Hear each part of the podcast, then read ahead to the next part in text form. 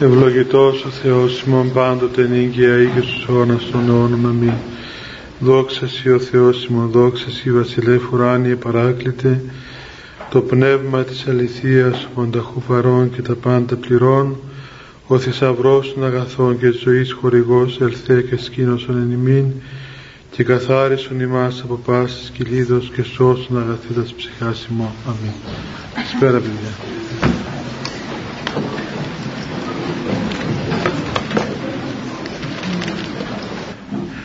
Λοιπόν, θυμάστε παιδιά την προηγούμενη φορά, την προ-προηγούμενη φορά ε, μελετούσαμε αυτές τις ευχές τα ελληνικά των Αραβώνων και είχαμε πει ότι είναι μερικές αιτήσεις τις οποίες λέει ο Διάκονος ε, ώστε να ευλογηθούν αυτοί οι άνθρωποι σε ομόνια και σε βεβαία πίστη μεταξύ τους και με τον Θεό και στις σχέσεις τους τους ανθρώπους ώστε να έχουν ειρήνη και συνεχεία λέει ο διάκονος υπέρ του διαφυλαχθήνε αυτούς ένα μέμπτο βιωτή και πολιτεία να παρακαλέσουμε δηλαδή τον Θεό να διαφυλαχθούν οι άνθρωποι αυτοί σε άμεμπτη ζωή βιωτή και πολιτεία. Είναι το ίδιο πράγμα σχεδόν. Δηλαδή ο τρόπος που ζουν που πολιτεύονται. Όπως είχαμε πει και από τις αρχές ο γάμος μέσα στην εκκλησία λαμβάνει νόημα όταν έχει διάσταση άλλη από αυτήν την, την περιορισμένη. Δηλαδή όταν υπερβαίνει τους όρους των φαινομένων πραγμάτων και των χρόνων και των τόπων και προχωρεί μέσα στη Βασιλεία του Θεού. Και ο γάμος έχει νόημα μέσα στην Εκκλησία όταν ακριβώς ό,τι γίνεται μέσα στο γάμο έχει κατεύθυνση προς τη Βασιλεία του Θεού και ο σκοπός του γάμου είναι η Βασιλεία του Θεού και τίποτα άλλο. Καλώς τους. Πού ήσου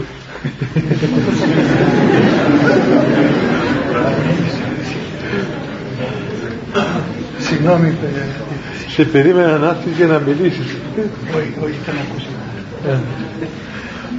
Είναι πάντα Ζαχαρίας παιδιά τον ξέρετε έτσι; Είναι Τώρα τον είδα εγώ είστε από την Αγγλία.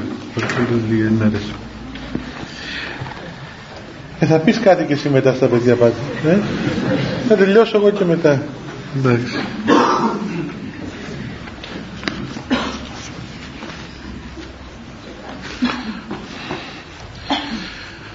Άρα μπορούμε να πούμε ότι και ο γάμος εντάσσεται μέσα σε αυτήν τη σχέση του ανθρώπου με τον Θεό και πορεύεται στη Βασιλεία του Θεού.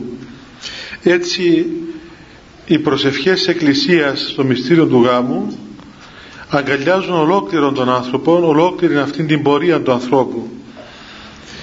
Και εδώ μιλά ακριβώς να διαφυλαχθούν αυτοί οι άνθρωποι σε, σε άμεμπτη ζωή.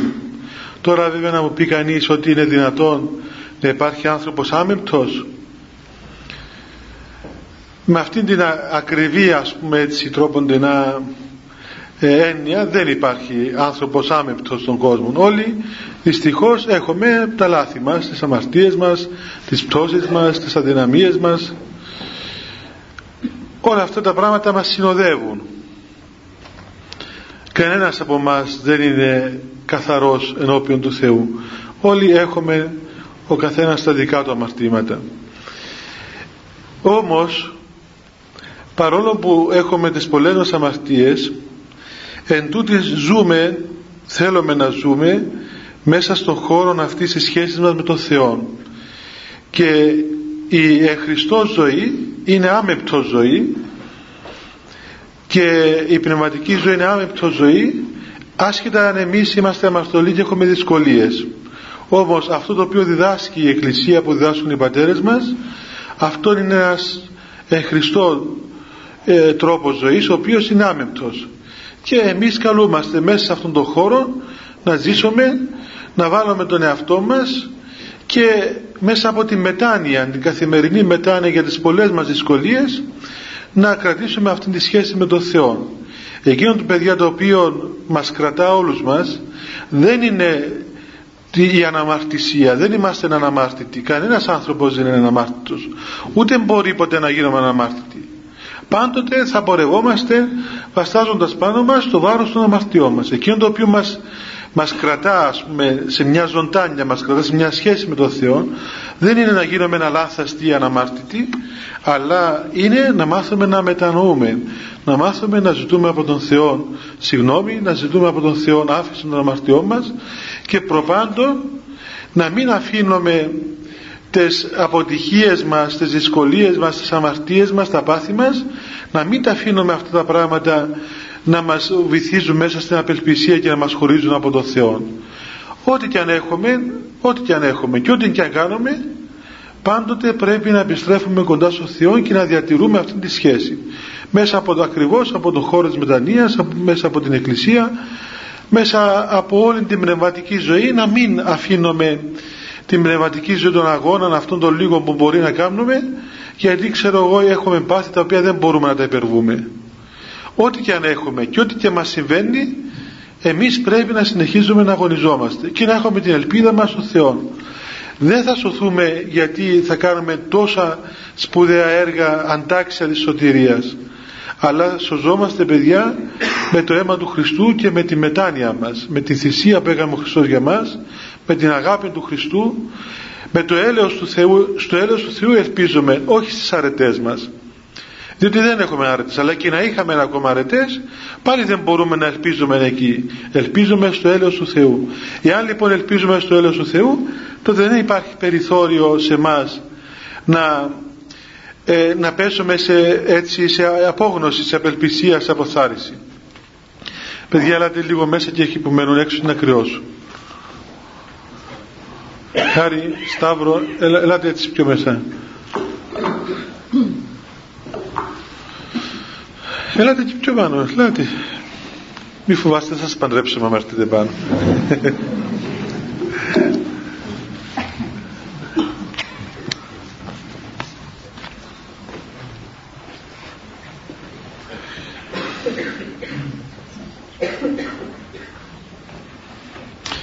Αυτή η, η αίσθηση της ε, δικής μας αναξιότητος ενώπιον του Θεού και ότι ας πούμε εκείνο που μας κρατά και μας είναι η σχέση της μετανοίας μας απέναντι στο Θεό.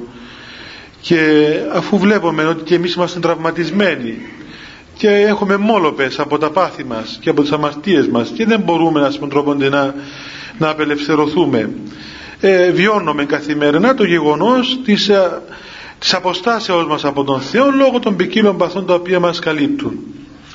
Και ταυτόχρονα βιώνουμε και το μέγα έλεος του Θεού το πολύ έλεος του Θεού το οποίο μας καλύπτει αυτό με την πατρική αγάπη του Θεός και δεν μας αφήνει να χωριστούμε από Αυτόν ούτε μας εγκαταλείπει αλλά συνεχώς μας παρηγορεί και μας παρακινεί να είμαστε κοντά Του μας αποδέχεται ο Θεός όσες φορές και αν επιστρέψουμε όσες φορές και αν πέσουμε και όσες φορές και αν σηκωστούμε ο Θεός δεν πρόκειται ποτέ να μας αρνηθεί την είσοδο μας κοντά Του. Δεν πρόκειται ποτέ ο Θεός να μας αποστραφεί. Ούτε να μας απορρίψει ο Θεός. Ό,τι και αν γίνει. Φτάνει εμείς να θέλουμε να έρθουμε κοντά Του. Εάν αυτό παιδιά το βιώνουμε και μέσα στο γάμο ακόμα εάν το ζει ο άνθρωπος ξέρετε πόσο σπουδαίο είναι ώστε και στην κοινωνική του ζωή να μάθει να συγχωρείς τους άλλους ανθρώπους να τους ανέχεται να τους συμπεριφέρεται με πραότητα, με γλυκύτητα, με ανοχή με μακροθυμία και τους ανθρώπους που συνεργάζεται και τα παιδιά του βέβαια έκανα εκεί τον κοινή και η φύση ίδια αλλά ακόμα και στο έτερον ήμιση πώς το λένε, στο άλλον άνθρωπο έτσι. Δηλαδή εάν ο άνθρωπος βιώσει αυτήν την εσπλαχνία του Θεού τη μεγάλη αγάπη του Θεού, το έλεος του Θεού και βιώσει ταυτόχρονα και τη δική του αναξιότητα, το, το πόσο ο Θεός τον δέχεται, τότε δεν μπορεί αυτός ο άνθρωπος να απορρίψει τον σύζυγό του, τη σύζυγό του, γιατί ξέρω εγώ έπεσε σε έναν λάθος. Αλλά μάλλον κινείται με μια διάθεση πλαχνικής απέναντι στον άλλον άνθρωπο και φεύγει από εκείνα τα οποία ακούμε κάθε μέρα και εμείς και ξέρετε και εσείς ας πούμε τα ακούτε κάθε μέρα εκείνα τα, τα τραύματα που παθαίνω, ξέρω εγώ, γιατί να με πληγώσεις, γιατί να με προδώσεις, γιατί να με ξεχάσεις, γιατί να με πάρεις τηλέφωνο και με πλήγωσες και με έκαμες και θα το σκεφτώ τώρα εάν ας πούμε θα σε αγαπώ πάλι και ξέρω κάτι ιστορίες τέτοιες, οι οποίες είπαμε ουσιαστικά όλα αυτά τα πράγματα είναι αρρώσκε. Έτσι είναι αρρώσκε. Δεν είναι, δεν είναι ε, αντάβιε της πραγματικής αγάπης. Γιατί αν είχαμε αγάπη σωστή, η οποία περνά μέσα από τη σχέση μας με τον Θεό, τότε θα κάνουμε κι εμείς ό,τι κάνει ο Θεός. Έτσι. Ε, θα είμαστε τέλειοι όπως ο πατήρ μόνο ουράνος τέλος εστί και θα είμαστε νυχτήρμονες όπως και ο πατήρ μόνο ουράνος είναι νυχτήρμον. Τότε και στον άλλον άνθρωπο που είμαστε μαζί του, που τον ε, παντρευτήκαμε, που ε, αποδεχθήκαμε τον άλλο άνθρωπο σαν τον εαυτό μας, που είναι ο σύζυγός μας, η σύζυγός μας, τότε δεν μπορούμε να να πούμε ότι επειδή έκαμε σε αυτό το πράγμα άρα πλέον εξέπεσες και δεν σε αποδέχομαι.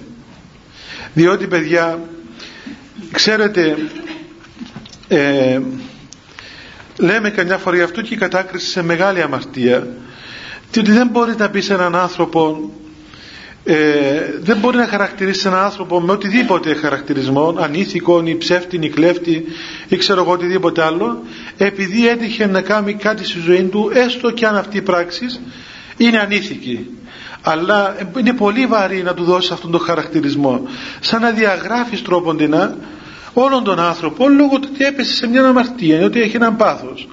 Καλά, ο, ο άνθρωπος όμως δεν είναι μόνο εκείνον, έχει τόσα άλλα καλά μέσα του είναι ένα σύνολο πολλών πραγμάτων δεν μπορείς από ένα να, να, να πάρεις και να βγάλεις συμπέρασμα. Ούτε ακόμα και αν ο άνθρωπος εκείνος βρίσκεται σε μια ώρα δυσκολίας.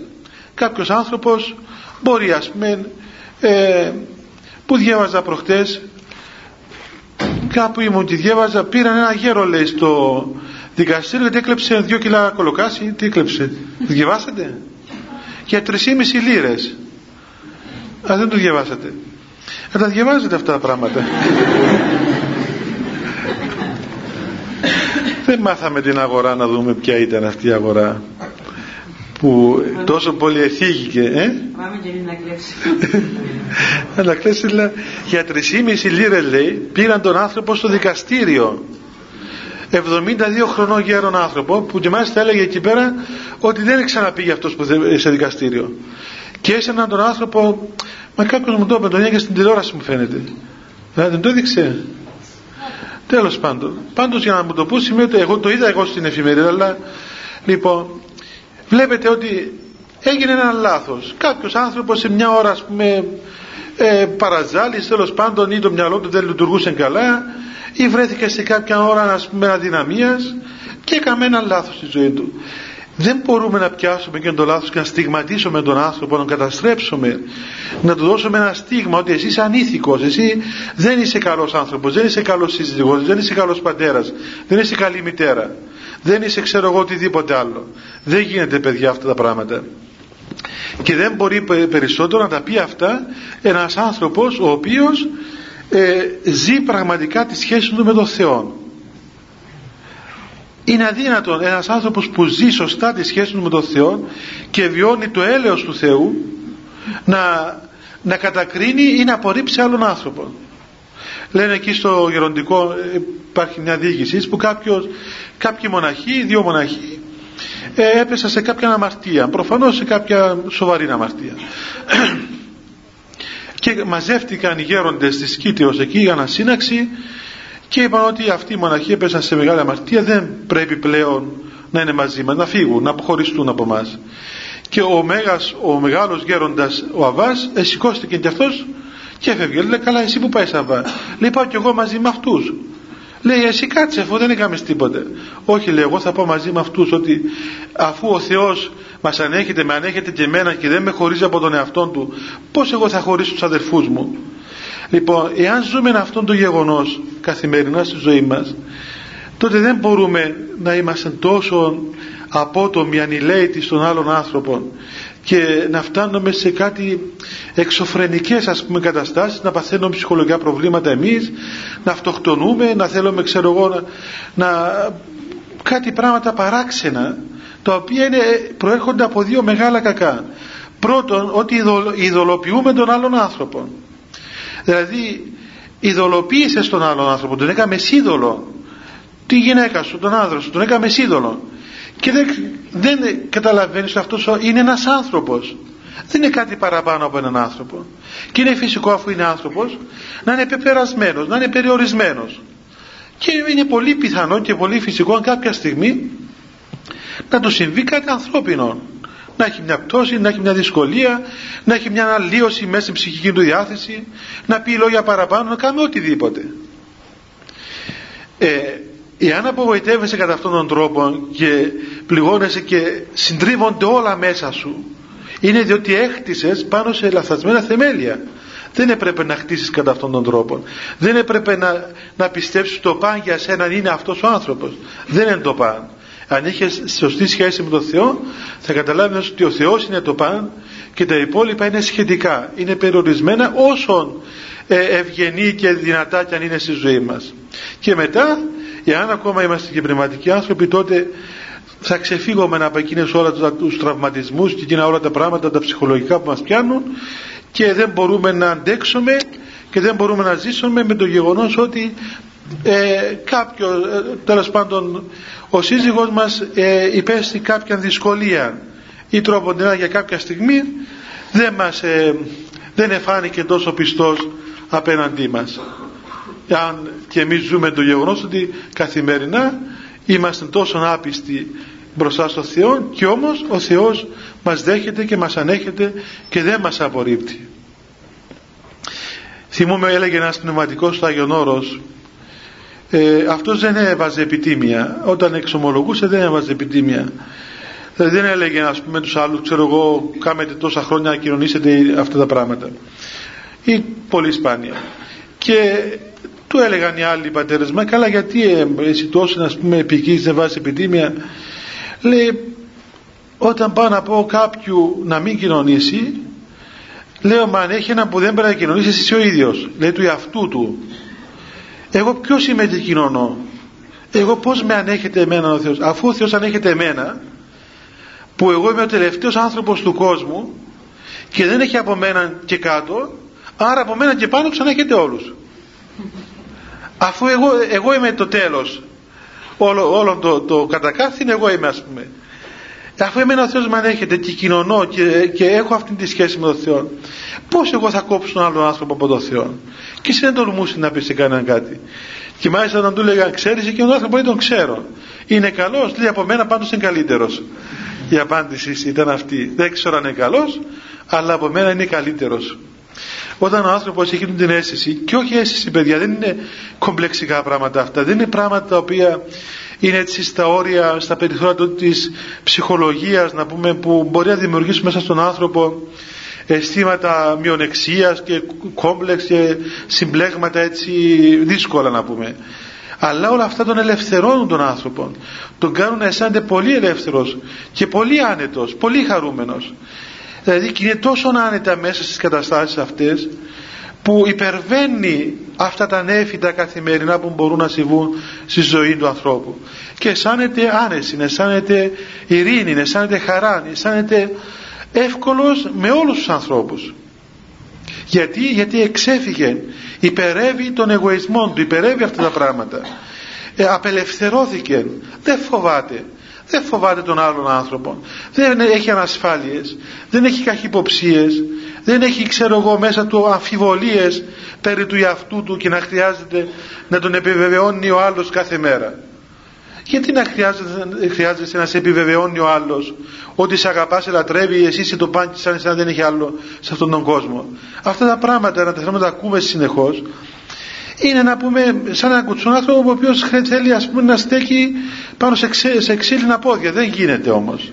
Πρέπει να μάθει κανένας να στέκει στον εαυτό του να, να είναι αρκετά δηλαδή αρκετή αυτή η αίσθηση του ελέους του Θεού και να αναπαύεται και όπως αυτός δικαιούται το έλεος του Θεού και δικαιούται την αγάπη του Θεού και δεν απορρίπτεται κατά τον ίδιο τρόπο δεν απορρίπτει κανένα και ε, αφήνει όλους να χαίρονται και να αισθάνονται αυτή τη σχέση της παρησίας με τον Θεό. Ε, συνεχεία λοιπόν αφού μιλήσει για την άμεμπτη εμβιωτή και πολιτεία τότε λέει ο διάκονος εξής όπως Κύριος ο Θεός ημών χαρίσετε αυτής τίμιον των γάμων και την κήτην αμίαντον. Δηλαδή να προσευχηθούμε όπως ο Κύριος ο Θεός μας τους χαρίσει τίμιον γάμων και αμόλυν την κλίνη. Τι είναι η κλίνη ξέρετε; Κλινική; Τι είναι κρεβάτι. Κήτια το κρεβάτι.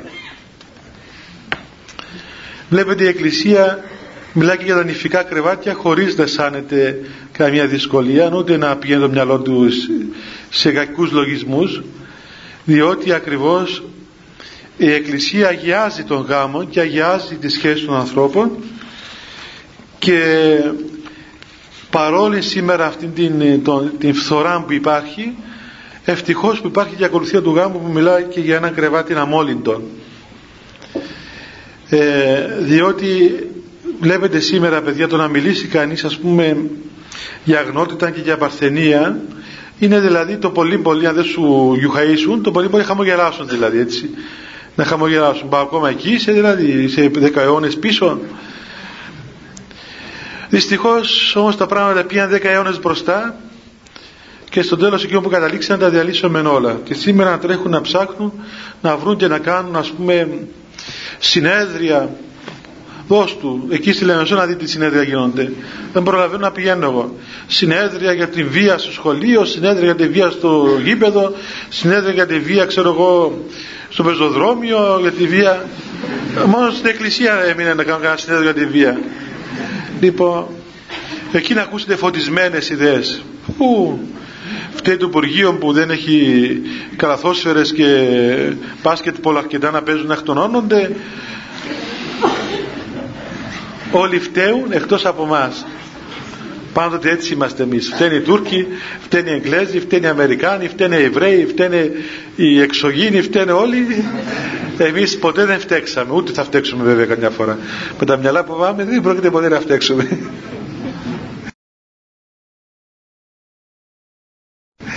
λοιπόν, εκαναντήσαμε παιδιά σήμερα να είναι, πώς να πούμε, να έχουμε χάσει την αίσθηση πλέον έχουμε χάσει την αίσθηση του τίμιου γάμου και της αμόρυντης κλίνης. Όπως χάθηκαν πολλές αισθήσεις από τον κόσμο αυτόν ε, βλέπεις έναν άνθρωπο και είναι τιμένος ας πούμε άσχημα. Και του λες κοίταξε δεν, είναι, δεν είσαι καλά ντυμένος και κοιτάζει τον αυτόν το πάνω σου κάτω λέει μα τι έχω δεν καταλαβαίνει ας πούμε έχασε το μέτρο. Δεν καταλαβαίνει τι γίνεται. Ε, δεν καταλαβαίνω τα ρούχα που φορεί ας πούμε προκλητικά. Γιατί έχασε το μέτρο. Έχα, ε, ε, απόλυσε αυτή την αίσθηση. Το ίδιο πράγμα συμβαίνει ας πούμε και σε πολλά άλλα θέματα. Δηλαδή ένας άνθρωπος ο οποίος ε, είχε μια σχέση είχε σχέση στη ζωή του πολλές σχέσεις καθαρά βασισμένες σε σαρκικά, σαρκικό επίπεδο τότε έχει ξεφτελίσει και τον εαυτόν του και τον άλλον άνθρωπο πως μπορεί να καταλάβει αυτός ο άνθρωπος τι σημαίνει να είναι το σώμα μας ναός του Αγίου Πνεύματος και το να είναι μέλη Χριστού τα μέλη μας, το σώμα μας. Όλη αυτή την, την θεολογία της Εκκλησίας περί του, περί του σώματος του ανθρώπου. Το πως αγιάζεται ο άνθρωπος ολόκληρος και αγιάζεται όλο το είναι του ανθρώπου. Όλος ο άνθρωπος και πως μπορεί να καταλάβει ακόμα το τι σημαίνει ο γάμος τίμιος και αμόλυντος τη στιγμή που σήμερα ακούει κανείς και παιδάκια, μικρά παιδιά και να, να, να έχει φθαρεί μέσα τους αυτή η σχέση και γιατί αυτή η, η φοβερή κατάσταση που υπάρχει στον τόπο μας γιατί φαίνεται είμαστε υπανάπτυκτη χώρα ενώ στο εξωτερικό δεν είναι τόσο έντονα ή δεν είναι τόσο ελεύθερα. Εδώ ακούω από γονείς η ώρα 8 λέει το απόγευμα το βράδυ και μωρά και βλέπουν άσχημα έργα στην τηλεόραση. Παιδάκια μικρά τα οποία βλέπουν τηλεόραση εκείνη την ώρα και βλέπουν ακατάλληλα έργα. Και εγώ έχω γίνει μάρτης δηλαδή ας πούμε μικρών παιδιών του δημοτικού, παιδάκια του δημοτικού, έξι του δημοτικού το έχω ακούσει πάνω από 15 φορές το πράγμα το οποίο ό,τι έβλεπαν στο βίντεο το έκαναν με τα αδερφάκια τους και με τα ξαδερφάκια τους βέβαια μη σας φαίνεται παράξενο. Είναι φοβερό πράγμα δηλαδή, το τι φθορά έχει γίνει μέσω αυτών των θεαμάτων. Δεν ξέρω δηλαδή πραγματικά είναι τέτοια, τέτοια καταστροφή που επέρχεται με αυτήν την ε, άμεση δηλαδή όραση κοίησης. Πώς να, πώς να περιγράψει κανείς; Ευτυχώς εμείς τον καιρό μας δεν είχε τέτοια πράγματα, δεν είχε, το βίντεο δεν, δεν υπήρχε τότε. Ούτε δείχνανε τηλεόραση, ήταν μόνο το ρίκ το οποίο τέλειωνε ώρα 11, 10 ε, έσβηνε. Μας εγώ θυμάμαι στην εποχή μου που ήταν μόνο δύο φορές τη εβδομάδα τηλεόραση. Από η ώρα 7.30 μέχρι ώρα 10, 9.30, δύο φορές τη εβδομάδα και είχε ένα κανένα σπίτι στη γειτονιά και πήγαινε ο κόσμος να δει.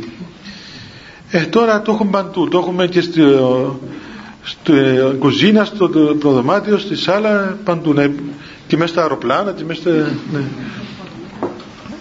Τέλος πάντων, ε, ε, δεν είναι ότι ε, φταίει το, το εργαλείο αυτό, αλλά θέλω να πω παιδιά ότι το να εκθέτει κανείς τον εαυτό του σε τούτα πράγματα, το αποτέλεσμα είναι να εξευτελίσει μέσα του όλα και να βλέπει τον άλλον άνθρωπο όπως το βλέπεις στο βίντεο.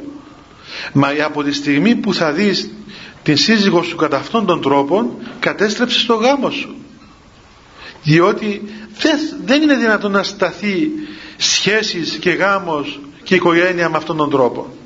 Διότι και ο άλλος άνθρωπος κάποια στιγμή θα συγχαθεί τον εαυτό του και θα καταλάβει ότι δεν γίνεται με αυτόν τον τρόπο.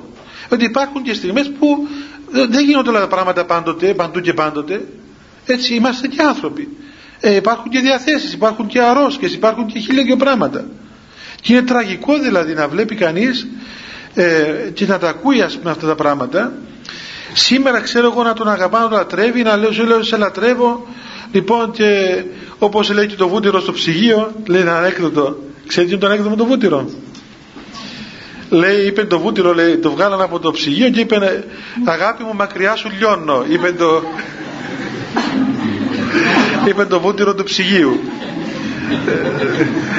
όχι από την αγάπη του βέβαια αλλά από την ανάγκη να είναι μέσα στην κατάψυξη για να μην γίνει λιώμα, να μην γυλάδει λοιπόν ενώ βλέπει και λέει και ομολογεί αγάπες και ξέρω εγώ παντοτινές ε, αυτές ε, να είναι μαζί με την παραμικρή κίνηση την παραμικρή ας πούμε διαφοροποίηση σε αυτές τις σχέσεις αλλάζουν όλα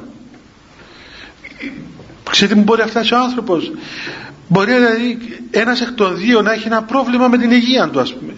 Να έχει πρόβλημα με την υγεία του μέχρι που να έχει και θάνατος ακόμα.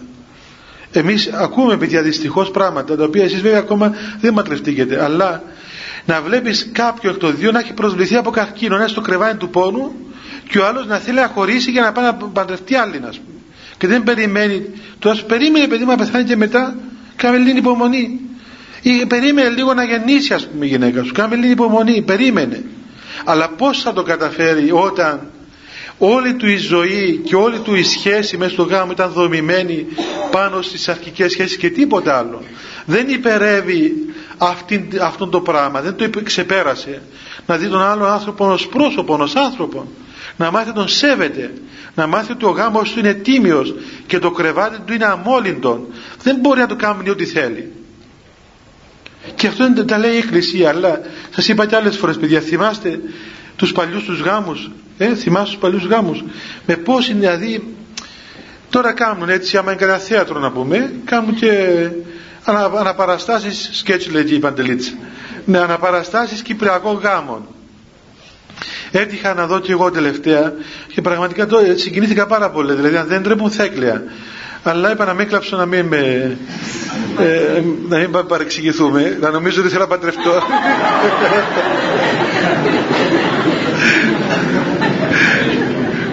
Θα, θα νομίζω ότι βλέπω το κρεβάτι που το χορεύουν και ονειρεύομαι το γάμο μου.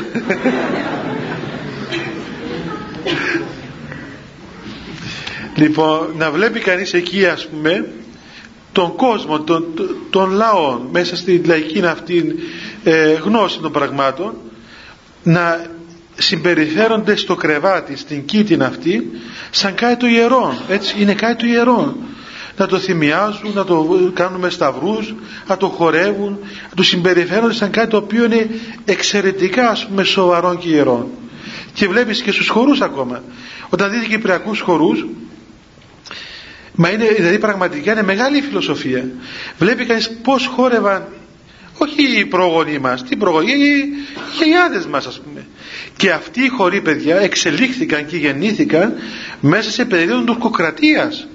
Δηλαδή σε μια, μια εποχή που ο κόσμος ήταν, ήταν καταπιεσμένος κάτω από τους Τούρκους, από τους μουσουλμάνους. Πεινούσαν, ήταν, ήταν δηλαδή υπόδουλοι με το φόβο και τον τρόμο κάθε μέρα τι θα γίνει η ζωή τους.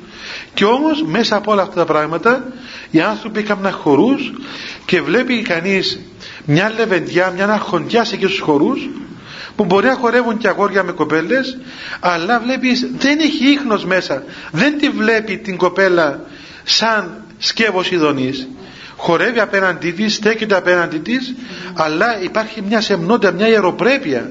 Κάτι το οποίο βέβαια δεν τη, βέβαια, δεν τη βλέπεις σαν άνδρα. Είναι κοπέλα, διατηρεί τον εαυτό της σαν γυναίκα διατηρεί τον εαυτό του σαν άνδρας αλλά όλα αυτά τα πράγματα έχουν μια αρμονία δεν είναι δηλαδή, δεν καταβροχθίζουν ένα τον άλλο αλλά έχουν μια αρμονία και αυτό που λέμε και θα το δούμε και παρακάτω που λέμε να, να αρμαστούμε που λέγανε στην Κύπρο έτσι, να αρμαστούμε. Δηλαδή από τους αρμούς να αρμόσουν όπως αρμα, αρμόζουμε τις πέτρες και είναι μια τόσο κοντά στην άλλη και δεν μπορεί να περάσει τίποτε άλλο βλέπει κανείς ότι έτσι έβλεπαν οι άνθρωποι ο ένας τον άλλον. Για αυτόν τον λόγο έχοντας αυτήν τη σχέση και αυτήν τη θεώρηση του άλλου ανθρώπου τότε όταν επαντρεύονταν δεν κάμναν αμάν αμάν αμάν να πάνε να κοιμηθούν από την πρώτη νύχτα όπως γίνεται σήμερα τι, τι σήμερα τι, σαν πως περιμένουν ούτε καν να ραβουνιάσουν αλλά θέλω να πω λες και δηλαδή αν δεν γίνει αυτό το πράγμα και τι να πει κακό, κάνει, κάνει κάτι πράγματα δείξω κάτι αρχοντοχωριατισμούς, κάτι πράγματα φοβερά. Δηλαδή να ξημερώνει η μέρα και να ρωτάει ο πατέρας και η μάνα τι έγινε την νύχτα. Και να μην τρέπεται η κόρη να, να, να διηγείται λεπτομερώς Μα τι είναι τα πράγματα, τι είναι χτινωδίες όλες δηλαδή; Τι το, το, τόσο ζώδη κατάσταση φτάσαμε. Με αυτά τα πράγματα λέγονται. Δηλαδή δεν τρέπεται να ρωτά την κόρη της, ας πούμε, τι, τι έκαμε τη νύχτα με τον ε, αραβωνιαστικό της. Τότε τα πράγματα, δηλαδή, πώς καταντήσαμε, πώς καταντήσαμε. Εγώ θυμάμαι τη γιαγιά μου, ερχόταν σπίτι μας και ποτέ δεν μπήκε στην κρεβατοκάμαρα της μητέρας μου. Μια φορά της πρόγναμε να μπει μέσα και δεν, δεν έμπαινε. Ντρεπόταν να μπει στην κρεβατοκάμαρα της κόρης της. Το θεωρούσαν τόπο ιερό. Μπορούμε να μπούμε εκεί μέσα, λένε η γιαγιά μου. ε, πού να ξέρεις σήμερα τι γίνεται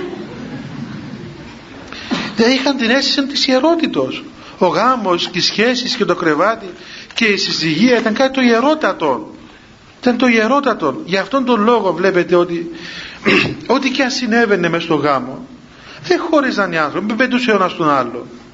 Υπερεύαιναν αυτή τη, τη σχέση. Ήταν πάρα πολύ δηλαδή πάρα πολλά, τι να σας πω βέβαια, πιστεύω ότι και εσείς παιδιά θα προλάβετε στους γονείς σας τέτοια πράγματα Σας είπα και άλλες φορές. Λέω και τα οικογενειακά μας, αλλά τι να πει κανένας, ας πούμε από παράδειγμα. Θυμάμαι που η γιαγιά μου έβαζε τα ρούχα του παππού μου στο κρεβάτι και έβγαινε έξω. Να πάει ο παππούς να φορέσει τα ρούχα του. Που ήταν σύζυγός του.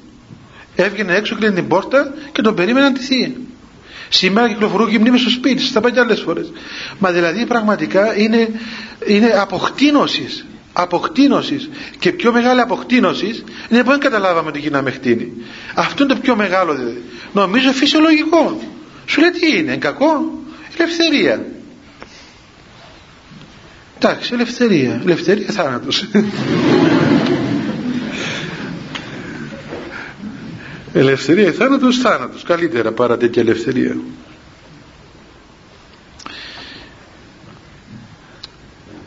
η κήτη διατηρείται αμόλυντος και αμίαντος. Ξέρετε αυτό το πράγμα πόσο εξυψώνει την εκκλησία και είμαι σίγουρος παιδιά είμαι σίγουρος και θα το δείτε αυτό το πράγμα ότι κάποια στιγμή θα επιστρέψουν όλοι πίσω όπως θυμάστε μια περίοδο ας πούμε τσιμέντα πιάνετε ευτυχώς που δεν σου βάτησαν και τον Παρθενώνα δηλαδή ήταν μια μανία να το σουφατίσουν όλα. Θα τα κάνουμε όλα άσφαλτο τσιμέντα ξέρω εγώ. Αφού φάγαμε τα μούτρα μας τα τσιμέντα τώρα πέτρες, τώρα χτίρια, χώματα ξέρω εγώ ξύλα, οικολόγοι ξέρω εγώ μην πατήσεις κανένα ναι, καμιά άλλη τζάβρα, τίποτα ας πούμε, να μην, μην τα πατήσεις διότι είναι διατηρητέα. Έτσι. Ένα κουνούπι ας πούμε να σκοτώσει και σε δει κανένα οικολόγος να πάει δικαστήριο. ανακαλύ, ανακαλύπτουν τι θα κάνουν ότι χρειάζονται τη μούγια και τα κουνούπια και τα πάντα θα ανακαλύψουν πού θα πάνε και νομίζω το ανακαλύπτουν σιγά σιγά ότι ο τρόπος που πρόσφεραν αυτήν την σχέση, την σεξουαλική σχέση στον κόσμο τελικά προκάλεσε ένα εμετούς και προκάλεσε ένα ιδία έτσι. Και είναι σαν να βάλεις το δάχτυλο στο λαιμό σου και τα βγάλεις όλα που έχεις μέσα σου. Από την απέχθεια. Δεν, τα έχουν μηδενίσει όλα. Και ένα παράδειγμα ότι μηδενίστηκαν αυτά τα πράγματα είναι ότι τα παιδιά τα οποία ας πούμε φτάνουν και στα ναρκωτικά ακόμα δεν συγκινούνται από τις αρχικές ειδονές. Που κάνει πολύ εντύπωση το πράγμα. Διότι δεν να τους πεις ρε παιδί μου πει να ερωτεύτουν μια κοπέλα ξέρω εγώ να σου φύγει ας πούμε καημός να αλλάξει ο νους σου τι είναι αυτό σου λέει το είδα, το γεύτηκα κατά κόρο, το έφτισα το ιδίασε, δεν του προσφέρει τίποτε. Το μηδένισε. Διότι τα μηδένισαν όλα. Δεν έχει τίποτα άλλο. Δεν έχει τίποτα να τον κρατήσει. Όλα του είναι αηδία πλέον. Όλα του είναι άχρηστα. Όλα, όλα του είναι βαριά. Δεν μπορεί τίποτα να του δώσει αυτό το οποίο ψάχνει μα ούτε ο αυτός του καν. Δεν τον ενδιαφέρει για τον εαυτό του. Δεν υπάρχει, δεν, δεν τον δέχεται δεν του δίνει καμιά ευχαρίστηση. Ούτε τα χρήματα, ούτε οι ειδονές ούτε η δόξα, ούτε η αυτός ούτε κανένας απορρίτως και όμως αυτά τα παιδιά μπορεί να ανακαλύψεις μερικά μικρά μικρά κουμ, κουμπιά να πούμε. Μπορεί να συγκινηθεί από ένα μωρό στον υπηαγωγείο ή από ένα σκύλο ή από μια γάτα ή από ένα πουλί γιατί κάτι υπάρχει μέσα του κάτι ε, έχει μέσα του μια αίσθηση άλλη των πραγμάτων. Νομίζω ότι σιγά σιγά και εμείς αφού φάμε τα μούτρα μας και καταλάβουμε ότι είναι αδιέξοδο τέλος πάντων αυτό το πράγμα τότε θα αναγκαστούμε να αλλάξουμε τρόπο. Βέβαια μέχρι τότε δυστυχώς όσοι μείνουν και όσοι επιζήσουν από αυτήν την κατάσταση γιατί ο γάμος δεν είναι κάτι το οποίο σταματά μέχρι εκεί σε αυτούς που τον ε, επισυνάπτουν το γάμο αλλά δυστυχώς έχει και καρπούς. Και η καρπή είναι το πρόβλημα. Αυτό είναι το μεγάλο πρόβλημα. Τουλάχιστον εντάξει έκαναν λάθος δύο άνθρωποι. Άμα φάνε τα μούτρα τους εκείνοι τέλος πάντων μπορεί να διορθωθούν κάποια στιγμή. Οι υπόλοιποι τι γίνεται; Ο καρπός εκείνος τι γίνεται; Τα παιδιά τους. Αυτό είναι το μέγα ερώτημα και το μέγα πρόβλημα παιδιά. Είναι πραγματικά σας λέω ότι ε, μιλούν τώρα για βρε τι Τούρκοι; Είναι οι Τούρκοι το πρόβλημά μας. Και κατασκοτώνεται ο καημένος ο κληρής γέρος άνθρωπος. Έγινε στην Αμερική να πάει να, να λύσει το Κυπριακό κι αυτός. Βρε παππούλη μου εδώ χαθήκαμε εμείς εδώ. Μας πήρε ο άνεμος. Διαλύθηκαν οι οικογένειες μας. Διαλύονται, διαλύονται οι οικογένειες. 700 γάμους το, το χρόνο 250 διαζύγια. Έχει λέει μέσα στο, από τους 700 γάμους. Σχεδόν σε λίγο καιρό η μισή μισή θα είναι χώρια εκείνοι που πάνε στα πολιτικά δικαστήρια και έρχονται σε εμάς, χώρια εκείνοι που έχουν προβλήματα και δεν θέλουν να χωρίσουν. Ε, αυτά τα πράγματα είναι φοβερά. Η παιδεία, δηλαδή το τι βγάζουμε. Μα τελικά και να, και, και να έρθει η ώρα να ελευθερωθούμε, ε, θα ξέρουμε δηλαδή τι, ποιους θα πάρουμε εκεί ας πούμε, για να διατηρήσουμε τον χώρο. Ή αν δεν, δεν καταλάβουμε ότι αλλού έγκυται η ελευθερία του ανθρώπου και όχι μόνος σαν και αυτή χρειάζεται. Ναι, να τρέξουμε, να αγωνιστούμε, να κάνουμε ό,τι μπορούμε αλλά εάν δεν έχουμε ελεύθερους ανθρώπους να κατοικήσουν σε ελεύθερους χώρους τότε δεν κάνουμε τίποτα. Και εκεί είναι το πρόβλημα μας. Τα αφήσαμε τον άνθρωπο και πιάσαμε τον, τον τόπο και δεν ξέρουμε ότι ο τόπος είναι ο άνθρωπος όπως λέγεται μια παροιμία. Ο τόπος είναι ο άνθρωπος και ο τόπος είναι έρημος έλεγαν οι πρόγονοι μας έτσι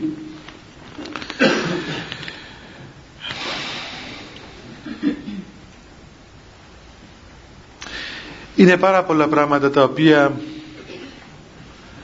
ε, μπορεί να πει κανείς εδώ παιδιά αλλά επειδή πιο κάτω τον αλεί περισσότερο στις διάφορες ευχές που θα διαβάσουμε όμως εγώ σας προτρέπω θα φροντίσω να κοιτάξω να δω εάν σας βρω την ακολουθία του γάμου και ιδίως αυτό το βιβλίο το οποίο έχει και μετάφραση γιατί επειδή είστε τόσο πολύ μορφωμένοι σήμερα δεν ξέρετε ελληνικά ενώ αν ήταν εγγλέζικα θα τα καταλαβαίνατε Μπορεί να βρω καμιά αγγλική μετάφραση στη φέρω. ναι. Για να μην ε, κάνω κόμμα διαβάζετε και αρχαία και νέα, για μια φορά στα εγγλέζικα. Λοιπόν. Ναι, να είμαστε πιο βαφούλοι τώρα που θα βγει. Ε, διαβάστε, να διαβάσετε την ακολουθία του γάμου έτσι προσεκτικά να δείτε ακριβώς το πώς η Εκκλησία μιλά για τον γάμο και το πόσο αδικούμαστε όλοι μη γνωρίζοντας το, την διδασκαλία της Εκκλησίας περί του γάμου και μη γνωρίζοντας το τι κάνουμε όταν πηγαίνουμε και στεκόμαστε μπροστά στο μυστήριο του γάμου. Ενώ αν ξέραμε και αν είχαμε γνώση των πραγμάτων και αν καταλαβαίναμε και αν επιτέλους μαθαίναμε ότι είναι δυνατόν και τον ηφικό κρεβάτι να είναι αμίαντον και η σχέση να είναι αμόλυντος και να είναι τίμιος ο γάμος και το βιώναμε αυτό το πράγμα μέσα στις οικογένειες μας τότε πάρα πολλά πράγματα θα άλλαζαν αλλά αυτά παιδιά δεν μπορούν να σταθούν. Δεν μπορούν να σταθούν εάν δεν υπάρχει βάση στο Θεός. Πάνω στο Θεό στηρίζονται αυτά τα πράγματα. Σήμερα πάνε, καταλαβαίνουν οι άνθρωποι το πρόβλημα βλέπουν τα προβλήματα βλέπουν ας πούμε τις δυσκολίες βλέπουν την, ότι κάτι δεν πάει καλά. Κάπου δεν βγαίνουμε πέρα. Κάπου δεν βγαίνουμε πέρα το βλέπουν, όλοι το βλέπουν το πράγμα. Δεν θέλει να είσαι σοφός για να το σκεφτείς. Αν είσαι και λίγο μεγαλύτερος το βλέπουν όλοι. Το λάθος που γίνεται όμως είναι το εξής ότι αντί να, να βάλουν βάσεις σωστές να λύσουν το πρόβλημα ή να χτίσουν κάτι άλλο επαναλαμβάνουν την ίδια μέθοδο νομίζω ότι έτσι λέει το πρόβλημα. Κάνουν ανθρωποκεντρικά πράγματα τα οποία καταρρέουν από μόνα τους ήμουν σε ένα συνέδριο για τη βία στο σχολείο. Είπα να πάω κι εγώ να ακούσω. Είπαν ότι να πάτε και πρέπει να και εκκλησία. Και ξέρω εγώ να έρθουμε και εμείς να ακούσουμε τι ακούσαμε ώρες ολόκληρες εκεί. Λοιπόν ό,τι θέλετε πώς να ακούσετε. Μέχρι λοιπόν να αυξηθούν οι ψυχολόγοι στο σχολείο. Καλά πολύ καλό. Ας αυξηθούν κι αυτοί. Οι άνθρωποι μπορεί να συνεισφέρουν μέχρι σε ένα σημείο. Ε, έχει και άνεργους αρκετούς να δουλέψουν οι άνθρωποι να φάνε αυτό ένα κομμάτι ψωμί να κάνουμε το ένα να κάνουμε το άλλο κάνουμε το... όλα όλα να τα κάνουμε αλλά λέξεις περί Θεού πουθενά ουδαμός κανένας δεν υποπτεύθηκε βρε μήπως που τον τόνο το κοδόμημα που χτίσαμε λείπει κάτι Μα πού θα χτίσεις ξανά τους ανθρώπους; Χτίζεται τον άνθρωπος παιδί μου, στο ψυχολόγο. Χτίζει τον άνθρωπο μπα στο τέννη. Χτίζει τον άνθρωπο μπα στο μπάσκετ, πώ τα λένε. Πού θα χτίσει; Πρόσφερε όλα αυτά τα πράγματα. Ε, όλοι, και όλοι που τα έχουν τι κατάλαβαν; Τι έγιναν δηλαδή τελικά; Μα έδερε έναν, έναν ε, δάσκαλο. Έδειραν ε, προχτές στη Λεμεσότιο 3. λοιπόν, επία κι εγώ λέει έδινε, τον έδινε στο Λύκειο Τάδε να πάει στο τον έδιωξα επίε στο επόμενο δεν είναι και ακόμα ένα την τα παιδιά λέει τι δεν το στέλνετε δηλαδή να, να δίνει και στο επόμενο και στο επόμενο και στο επόμενο τώρα θα του δίνει όλους μια φορά σε ένα σχολείο να μην αλλάζει σχολεία τι φταίνει άλλη ε, αφού έδινε σε πέντε σχολεία μέχρι στιγμής όχι δεν είστε στη Λευκοσία οι Λεμεσανίδοι έρχονται Λευκοσία. Είναι παραμένουν στα όρια τους. Είναι... Λέω για να δούμε το θηρίο που δέρνει τόσον κόσμο τι θηρίον είναι. Με έβαλε και μια πειρασμός να πάω να το γνωρίσω. Λέω θα πάω να τον Εύρο ρωτώ από εδώ από εκεί ρωτώ από εδώ από εκεί βρήκα το τηλέφωνο του. Πιάνω το τηλέφωνο. Ε, έτσι μια φωνή ας πούμε βαριά έτσι άγρια. Ναι. Παναγία μου δεν θα πω τώρα έκανα ο σταυρό μου του λέει είσαι ας πούμε ο Χάρης λέει ναι εσύ ποιος είσαι; Ε, λέω εγώ, εγώ του λέει είμαι ο πατέρας Θανάσιος ποιος; Ε, ε, πάντων εξήγησα το ποιος είμαι. Ε, ήταν που θέλεις δηλαδή μου τι θέλεις. Αλλά του ε, ήθελα να σε γνωρίσω ας πούμε. Γιατί, γιατί με γνωρίσεις; Ήθελα να σε γνωρίσω ε, άκουσα για σένα ευτυχώς που δεν μου είπε τι άκουσα ε, με ρώτησε τέλος πάντων λέει μου τέλος πάντων καλά λέει να έρθω λέει ναι, να έρθω λέει δεν έρχεσαι ας πούμε καλά είναι κακό να γνωριστούμε ναι. όχι εντάξει να έρθω δεν έχει πρόβλημα ε, ε, πού να έρθεις, λέω τώρα εδώ στην, στην εκκλησία της Καθολικής. Άκουσα μου λέει έτσι η εκκλησία, εγώ δεν ξέρω. Ε, ε πέγω από πότε αλλού. Λέω δεν ξέρω για πού να σου πω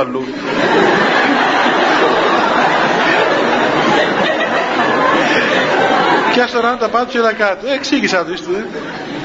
Ήρθε τέλος πάντων, ήταν πραγματικά έτσι ένα γυροδεμένο παιδί. Ε, τέλος πάντων, τι ήταν τελικά, ένα παιδί όπως όλος ο κόσμος. Ένα παιδάκι όπως όλους τους άλλους. Ο τελευταίο παιδί ήταν ένας θεολόγος. Του λέω μακάρι να είσαι καλά.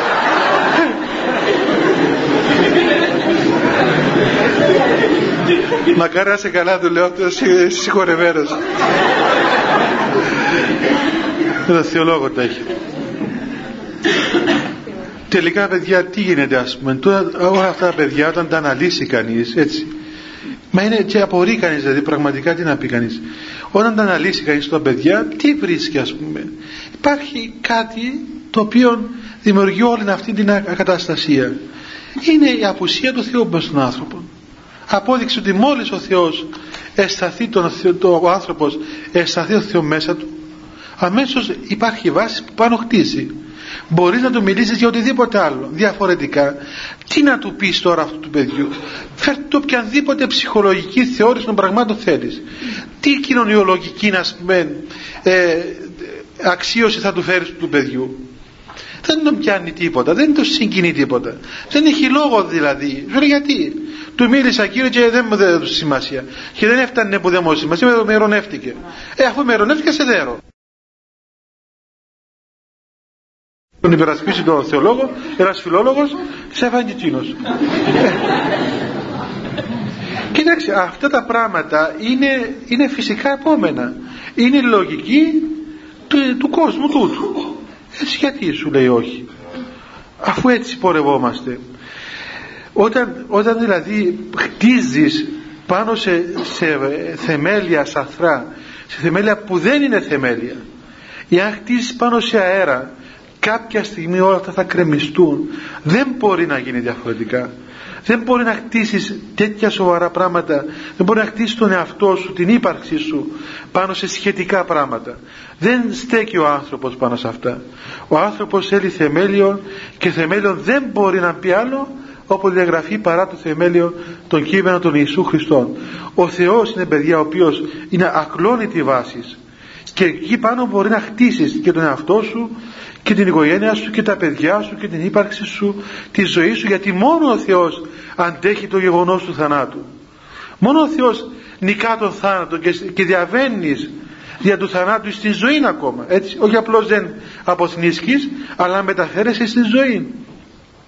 Άρα αυτή η υπέρβαση του θανάτου είναι αυτή που σε βοηθά να νικήσεις τον εαυτό σου, τις μικρότητες σου, τις ανασφάλειες σου, τις καχυποψίες σου, όλα αυτό τα, τα, τα, ότι σε πληγώθηκες και τραυματίστηκες και προσβάρθηκες και προδόθηκες και όλα αυτά τα πράγματα.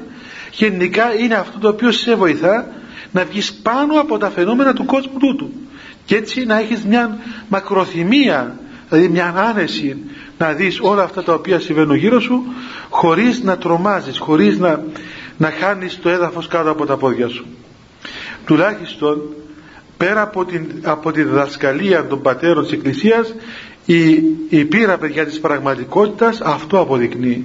Αυτό αποδεικνύει. Και όσους που δεν το καταλαβαίνουμε το πράγμα και δεν καταλαβαίνουμε για να στήσουμε το γάμο μας πρέπει να χτίσουμε πάνω σε γερό θεμέλιο και προσπαθούμε με διάφορα course λέει και ήρθε μια, μια γιαγιούλα εκεί στο, στην Καθολική λέει εδώ γίνονται μερικά course ήθελε να πει μετά κατηχητικό.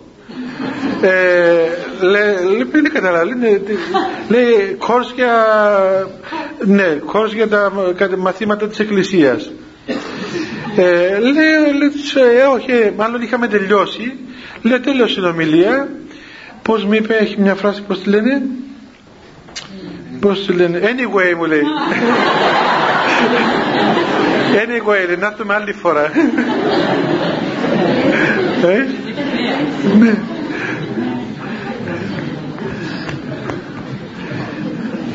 Τέλος πάντων, να δώσουμε και πέντε λεπτά στο γέροντα να σας πει δυο λόγια. Πού είσαι πάτε. Κάτι απορίες που έχετε παιδιά εδώ να τις απαντήσουμε την άλλη φορά, έτσι. Έλα παππούλη. Δεν πειράζει. Μα τι να με ακούσεις, είναι περιγάμο λόγος. Ε, μίλα και εσύ στα παιδιά στην Αγγλία που Ξέρετε, παιδιά, ο Ζαχαρία από τη Wessex, ήρθε και άλλες φορές, και όσους δεν τον ξέρουν.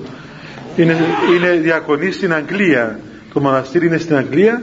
Είναι το μοναστήρι που ίδρυσε ο Γέροντας Σοφρόνιος. Λοιπόν, έλα Γέροντα, πες τίποτα για τον γάμο από την Αγγλία. Τι να πω την ευχή σου, συγχωράμε. Δεν ήρθα για να μιλήσω, πράγματι απόψε δεν ήρθα. Ήρθα απλώς να πάρω την ευχή του Δεσπότη και να τον ακούσω. Αλλά δεν ξέρω, ε, έγινε πάθος με μένα, πρέπει να, πρέπει να μιλάω που βρίσκομαι. Άρα στην Κύπρο πρέπει να μιλάς.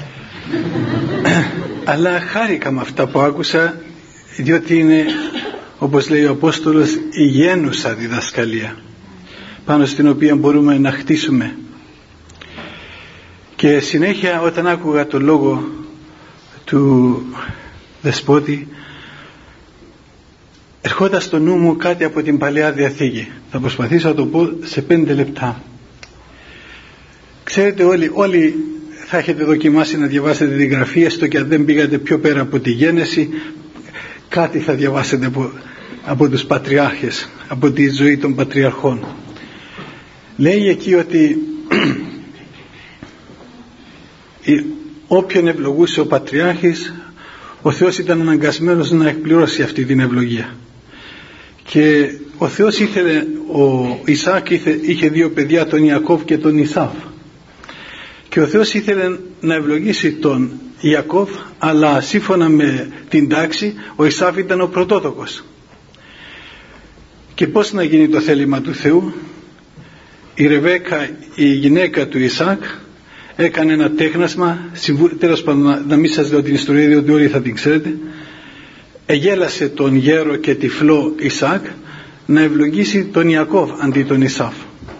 Αλλά μετά κινδύνευε η ζωή του Ιακώβ και έπρεπε να φυγαδευτεί από το σπίτι και η μητέρα του, η μητέρα του η Ρεβέκα τον φυγάδευσε και ζούσε στην έρημο για πολλά χρόνια με πολλή ταλαιπωρία εκεί εργαζόταν πολύ σκληρά αλλά ήταν το χέρι του Θεού μαζί του και ό,τι έπιανε ο Θεός το ευλογούσε. Μετά από πολλά χρόνια βαρέθηκε εκεί, κουράστηκε και ήθελε να επιστρέψει πίσω στον οίκον του πατέρα του, του Ισάκ. Αλλά έτρεμε το, το θηριώδη Ισάφ που τον κυνηγούσε με 300 στρατιώτες να το σκοτώσει. Τι να κάνει, ήθελε να πάει πίσω αλλά και φοβήτο. Και στάθηκε όλη τη νύχτα στην προσευχή και λέει η γραφή ότι επάλεψε λέει ο Ιακώβ με το Θεό όλη τη νύχτα. Κατά τα χαράματα στάνθηκε μια παρουσία ο Ιακώβ. Τώρα έχει καιρό που το διαβάσα και εγώ ελπίζω να τα λέω σωστά τώρα αλλά θα σας πω το νόημα και εσείς βρέστε την ακρίβεια μόνοι σας κατά τα χαράματα ο Ιακώβ εκεί που προσευχόταν στο Θεό με μεγάλη ζέση και πάλευε με το Θεό αισθάθηκε μια παρουσία. Και λέει σε αυτή την παρουσία ήταν θεϊκή η παρουσία. Δεν θα σε αφήσω να φύγεις αν δεν με ευλογήσεις και τα ξημερώματα άκουσε τη φωνή του Θεού. Και η φωνή του Θεού ήταν η εξής. Επειδή με τα Θεού ίσχυσας και με τα ανθρώπων δυνατός εσύ επειδή φάνηκες ισχυρός στη σχέση σου στη στάση σου μπροστά στο Θεό τώρα και οι σχέσεις σου με τους ανθρώπους θα είναι όπως λένε οι Εγγλέζοι εκεί piece of cake. Θα είναι εύκολες. Έτσι ε, ε, και σηκώθηκε ο Ιακώβ το πρωί λέει και το περιγράφει γράφει με ένα πολύ όμορφο τρόπο. Έσκαλε λέει το, το πνεύμα του και επέσκαζε ο μυρός του και όλα αυτά που λέει η γραφή εκεί. Και πήγε κατά πάνω στον Ισάφ. Πήγε, να πήγε κατευθείαν να συναντήσει τον Ισάφ. Διότι είχε πάνω του τώρα την ευλογία του Θεού και τον Λόγο του Θεού. Επειδή με τα Θεού ίσχυσας και με τα ανθρώπων δυνατός έσυ και βλέπει τον Ισάφ να έρχεται από μακριά με 300 στρατιώτες για να το σκοτώσει και πλησιάζοντάς το του έκανε 7 νομίζω εδαφιές μετάνοιες και μεταποιήθηκε η καρδιά του, του θηριώδους Ισάφ και έπεσε πάνω στον αντί να σκοτώσει τον Ιακώβ έπεσε πάνω στον τράχυλο του Ιακώβ και έκλαιγε και άρχισε να του προτείνει να του δώσει τα μισά του υπάρχοντα, να του δώσει τα κοπάδια του και του λέει ο Ιακώβ φτάνει που έχουμε ειρήνη και ας ζήσει ο καθένας με τα δικά του. Είπα αυτή την ιστορία για να επιβεβαιώσω ακριβώς αυτά που σας ανέλησε και που σας είπε ο, ο πολύ αγαπητός και σεβαστός μας δεσπότης ότι αν θέλουμε, αν μας ενδιαφέρουν οι σχέσεις πρέπει να θυμηθούμε αυτόν τον λόγο του Θεού που είναι λόγος αιώνιος και ο ουρανός και η γη θα παρέρθουν αλλά αυτός ο λόγος όπως λέει ο Κύριος δεν θα παρέρθει ούτε ένα ιότα από αυτόν τον λόγο δεν θα παρέρθει αν θέλουμε να έχουμε καλές σχέσεις με τους ανθρώπους στέρεες σχέσεις αληθινές σχέσεις πρέπει να παλέψουμε με το Θεό και να βρούμε την ορθή σχέση με το Θεό. Αληθινή σχέση και δυνατή. Και όταν θα έχουμε αυτή την ισχυρή ε, σχέση με το Θεό στο φως αυτής της σχέσεως θα δούμε όλες τις άλλες σχέσεις θα αξιολογήσουμε όλες τις άλλες σχέσεις και τότε πράγματι θα εκπληρώνουμε σε κάθε βήμα της ζωής μας τις δύο μεγάλες εντολές του Θεού που είναι και το θεμέλιο κάθε ζωής. Να μείνω εδώ, με συγχωρείτε. Τι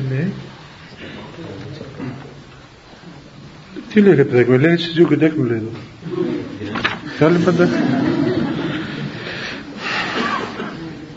Α, λέει παιδιά εδώ γιατί στις 7 Δεκάτου, αύριο δηλαδή, στον Άγιο Νικόλα Έγκομη η ώρα 8 και το Σάββατο στις 11 Δεκάτου η ώρα 6 το απόγευμα στον Απόστολο Ανδρέα στο πλατεία Γραντζάς θα μιλήσει ο πατήρ Ζαχαρίας έτσι.